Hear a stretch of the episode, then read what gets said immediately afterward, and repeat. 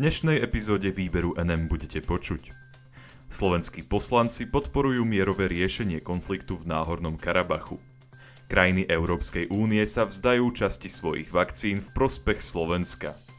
Pápež vyslal do sveta počas Urbi et Orbi mierové posolstvo. Pápežský kazateľ Raniero Cantálames sa na Veľký piatok kázal o jednote vnútri cirkvy. Prajem vám príjemné počúvanie.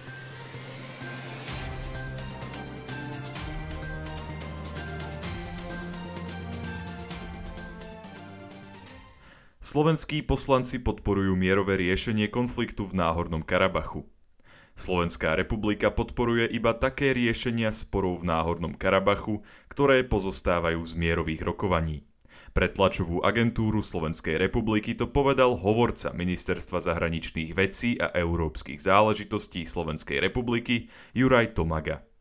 Hovorca sa vyjadroval v súvislosti s uznesením Národnej rady Slovenskej republiky, ktoré sa týkalo situácie v Náhornom Karabachu.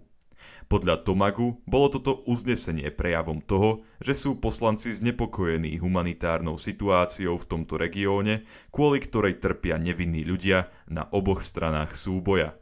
Uviedol. Všetky strany vyzývame k dôslednému dodržiavaniu dohody o prímeri z 9. novembra 2020. Slovenská republika vyzýva všetky strany na rešpektovanie medzinárodného humanitárneho práva. Zároveň pripomenul slova slovenského ministra zahraničných vecí a európskych záležitostí, ktorý povedal, že jediným východiskom pre trvalé riešenie konfliktu je rešpektovanie príslušných rezolúcií Bezpečnostnej rady Organizácie spojených národov. Rezort diplomacie zároveň apeluje na to, aby aj iné krajiny prispievali k opätovnému dosiahnutiu mieru v tejto oblasti. Dali by sa na to podľa neho použiť už existujúce mechanizmy, napríklad Minská skupina OBSE či Medzinárodný výbor Červeného kríža. Výstupom z uznesenia Národnej rady Slovenskej republiky je okrem iného aj vzatie vyhlásenia o úplnom prímerí, ktoré 9. novembra podpísali Arménsko, Azerbajdžan a Rusko na vedomie. Národná rada Slovenskej republiky vyzýva vládu Slovenskej republiky, Európsku úniu a iné medzinárodné organizácie, aby presadzovali vyšetrenie všetkých obvinení z vojnových zločinov, bezprostredné prepustenie všetkých vojnových zajacov a udelenie povolenia medzinárodným humanitárnym organizáciám na vstup do Náhorného Karabachu. Náš parlament ešte dôrazne odsúdil zabíjanie civilistov, útoky na civilné objekty a infraštruktúru a likvidáciu objektov dôležitých pre kultúru a náboženstvo. Znepokojenie poukazuje aj na zapojenie tretích strán do konfliktu a ich destabilizáciu situácie. Krajiny Európskej únie sa vzdajú časti svojich vakcín. Slovensko tak dostane o 700 tisíc dávok Pfizeru viac. Deník N informuje o tom, že Slovensko by malo mať do konca júna vakcíny pre takmer polovicu populácie. Niektoré krajiny Európskej únie sa totiž vzdali časti svojich vakcín, aby mohli iné krajiny, vrátane Slovenska, dostať väčšie dodávky. Európska únia má totiž medzi aprílom a júnom dostať dodávku 10 miliónov vakcín Pfizer BioNTech. Vakcíny prídu skôr, ako sa čakalo. S výrobcom vakcín to tak vyjednala Ursula von der Leyenová, predsedníčka Európskej komisie. Pôvodný plán bol taký, že by sa vakcíny rozdelili podľa počtu obyvateľov. Slovensko by ale po realizovaní tohto plánu na konci leta patrilo medzi 5 európskych krajín s najnižším počtom zaočkovaných obyvateľov. Preto sa Únia rozhodla nájsť riešenie, ktoré by pomohlo krajinám, ktoré v minulosti spravili chybné rozhodnutia pri nákupe vakcín. Vakcíny navyše tak získa Slovensko, Estónsko, Lotyšsko, Chorvátsko a Bulharsko. 19 štátov únie sa totiž v prospech predtým vymenovaných krajín rozhodlo vzdať sa nároku na dohromady 2,8 milióna dávok vakcíny. Rokovalo sa dokonca aj o tom, že by sa časti vakcín vzdali všetky krajiny únie, ale takýto nápad sa nepozdával Rakúsku, Česku a Slovinsku. Dohodnuté prerozdelenie je veľmi dôležitý a mimoriadný prejav solidarity v Európskej únii v období, v ktorom každá členská krajina čelí tlaku na získanie čo najviac vakcín pre svojich obyvateľov v náročnej a v mnohých krajinách aj zhoršujúcej sa epidemickej situácii, uviedol úrad vlády. Predpokladané rozdiely v miere zaočkovania obyvateľstva boli podľa uniknutých dokumentov Európskej komisie priepasné – od 31% do 90%. Slovensko malo mať podľa týchto dokumentov na konci leta zaočkovaných len 39% obyvateľov. Slovenská republika má s dodávkami vakcín problém pravdepodobne preto, pretože stavila na vakcíny od spoločnosti AstraZeneca. Dodávky tejto firmy ale často meškajú a chodia menšie, ako spoločnosť sľubovala.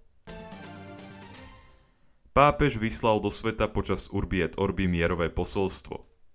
Pápež František na veľkonočnú nedeľu odslúžil svetú omšu v bazilike svätého Petra pri oltári katedry spoločne s kardinálmi, členmi rímskej kúrie a limitovaným počtom veriacich. Bazilika bola vyzdobená kvetinovou výzdobou, potom, ako bola minulý rok táto každoročná tradícia kvôli pandémii koronavírusu prerušená, sa k nej pestovatelia z Holandska znovu vrátili. Samotné slávenie bolo podľa denníka postoj spojením symboliky kresťanského východu aj západu. Pápež si napríklad na začiatku slávenia uctil ikonu vzkrieseného pána sediaceho na tróne. Čítanie z 20. kapitoly Evanelia podľa Jána, ktorá pojednáva o dvoch učeníkoch bežiacich k prázdnemu hrobu, bolo prednesené v latinčine aj gréčtine. Na poludnie veľkonočnej nedele sa pápež svetu prihovoril s veľkonočným posolstvom Urbi et Orbi a udelil mestu Rím a celému svetu apoštolské požehnanie. Asistoval mu pritom Mauro Gambetti, novovymenovaný duchovný správca Baziliky svätého Petra a vikár pre Vatikánske mesto. Priamy prenos tejto udalosti prinášalo 170 televízií, vrátane slovenských. Pápež požehnanie udeľoval z vnútorných priestorov baziliky, nie z balkóna na priečeli. Rovnako to kvôli pandémii urobil aj minulú Veľkú noc. Počas príhovoru podporil pokojné protesty za demokraciu v Mianmarsku a vznik samostatného palestínskeho štátu. O vojnách povedal Priveľa vojen a priveľa násilia je ešte vo svete. Pán, ktorý je našim pokojom, nech nám pomáha zvíťaziť nad mentalitou vojny. Nech udeli tým, čo sú väznení v konfliktoch, zvlášť na východnej Ukrajine a v náhornom Karabachu, aby sa vrátili šťastne a zdraví k svojim rodinám a nech inšpiruje vlády celého sveta zastaviť beh za novým vyzbrojovaním. Spomenul aj krajiny, ktoré pandemickými nariadeniami znemožňovali veriacím zúčastniť sa na bohoslužbách. Modlíme sa, aby tieto obmedzenia, ako každé obmedzenie slobody kultu a náboženstva vo svete, mohli byť odstránené a každý mal možnosť slobodne sa modliť a chváliť Boha, povedal podľa Vatican News pápež František. Pápežský kazateľ Raniero Cantalamessa na Veľký piatok kázal o jednote vnútri cirkvy. Podľa denníka Postoj slávil pápež František veľkopiatkové obrady pamiatky pánovho utrpenia a smrti v zadnej lodi Baziliky svätého Petra s členmi rímskej kúrie a 200 veriacimi. Po speve paší opisujúcom umúčenie Ježiša Krista sa kázania ujal Raniero Cantalamessa, 86-ročný pápežský kazateľ. Raniera pravdepodobne inšpirovala pápežova najnovšia encyklika Fratelli Tutti, teda Všetci bratia, pretože kázal o téme bratstva a rozdelenia vo vnútri cirkvy. Podľa Vatican News kazateľ povedal Katolícke bratstvo je zranené, Kristova tunika bola roztrhaná na kusy rozdeleniami medzi cirkvami ale čo je nemenej závažné, každý kus tuniky sa často opätovne delí na ďalšie kúsky. Hovorím prirodzene o jej ľudskom prvku, pretože pravú Kristovú tuniku, jeho tajomné telo oživované Duchom Svetým, nebude môcť nikto nikdy roztrhnúť. V kázni uviedol, že najbežnejšou príčinou rozdelení vnútri cirkvy je politika. Povedal, čo je najbežnejšou príčinou rozdelení medzi katolíkmi? Je ňou politický postoj, keď prevládne nad tým náboženským a cirkevným a spriahne sa s nejakou ideológiou, úplne zabúdajúc na hodnotu a povinnosť poslušnosti v cirkvi. Musíme sa učiť z Evanielia a z Ježišovho príkladu. Okolo neho jestvovala silná politická polarizácia. Boli tam štyri strany. Farizei, Saduceji, Herodiáni a Zeloti. Ježiš sa nepostavil za nejakú z nich a energicky vzdoroval pokusom ťahať ho na jednu či druhú stranu. Prvotné kresťanské spoločenstvo ho verne nasledovalo v tomto rozhodnutí. Toto je príklad najmä pre duchovných pastierov, ktorí majú byť pastiermi celého stáda, nie len jednej jeho časti.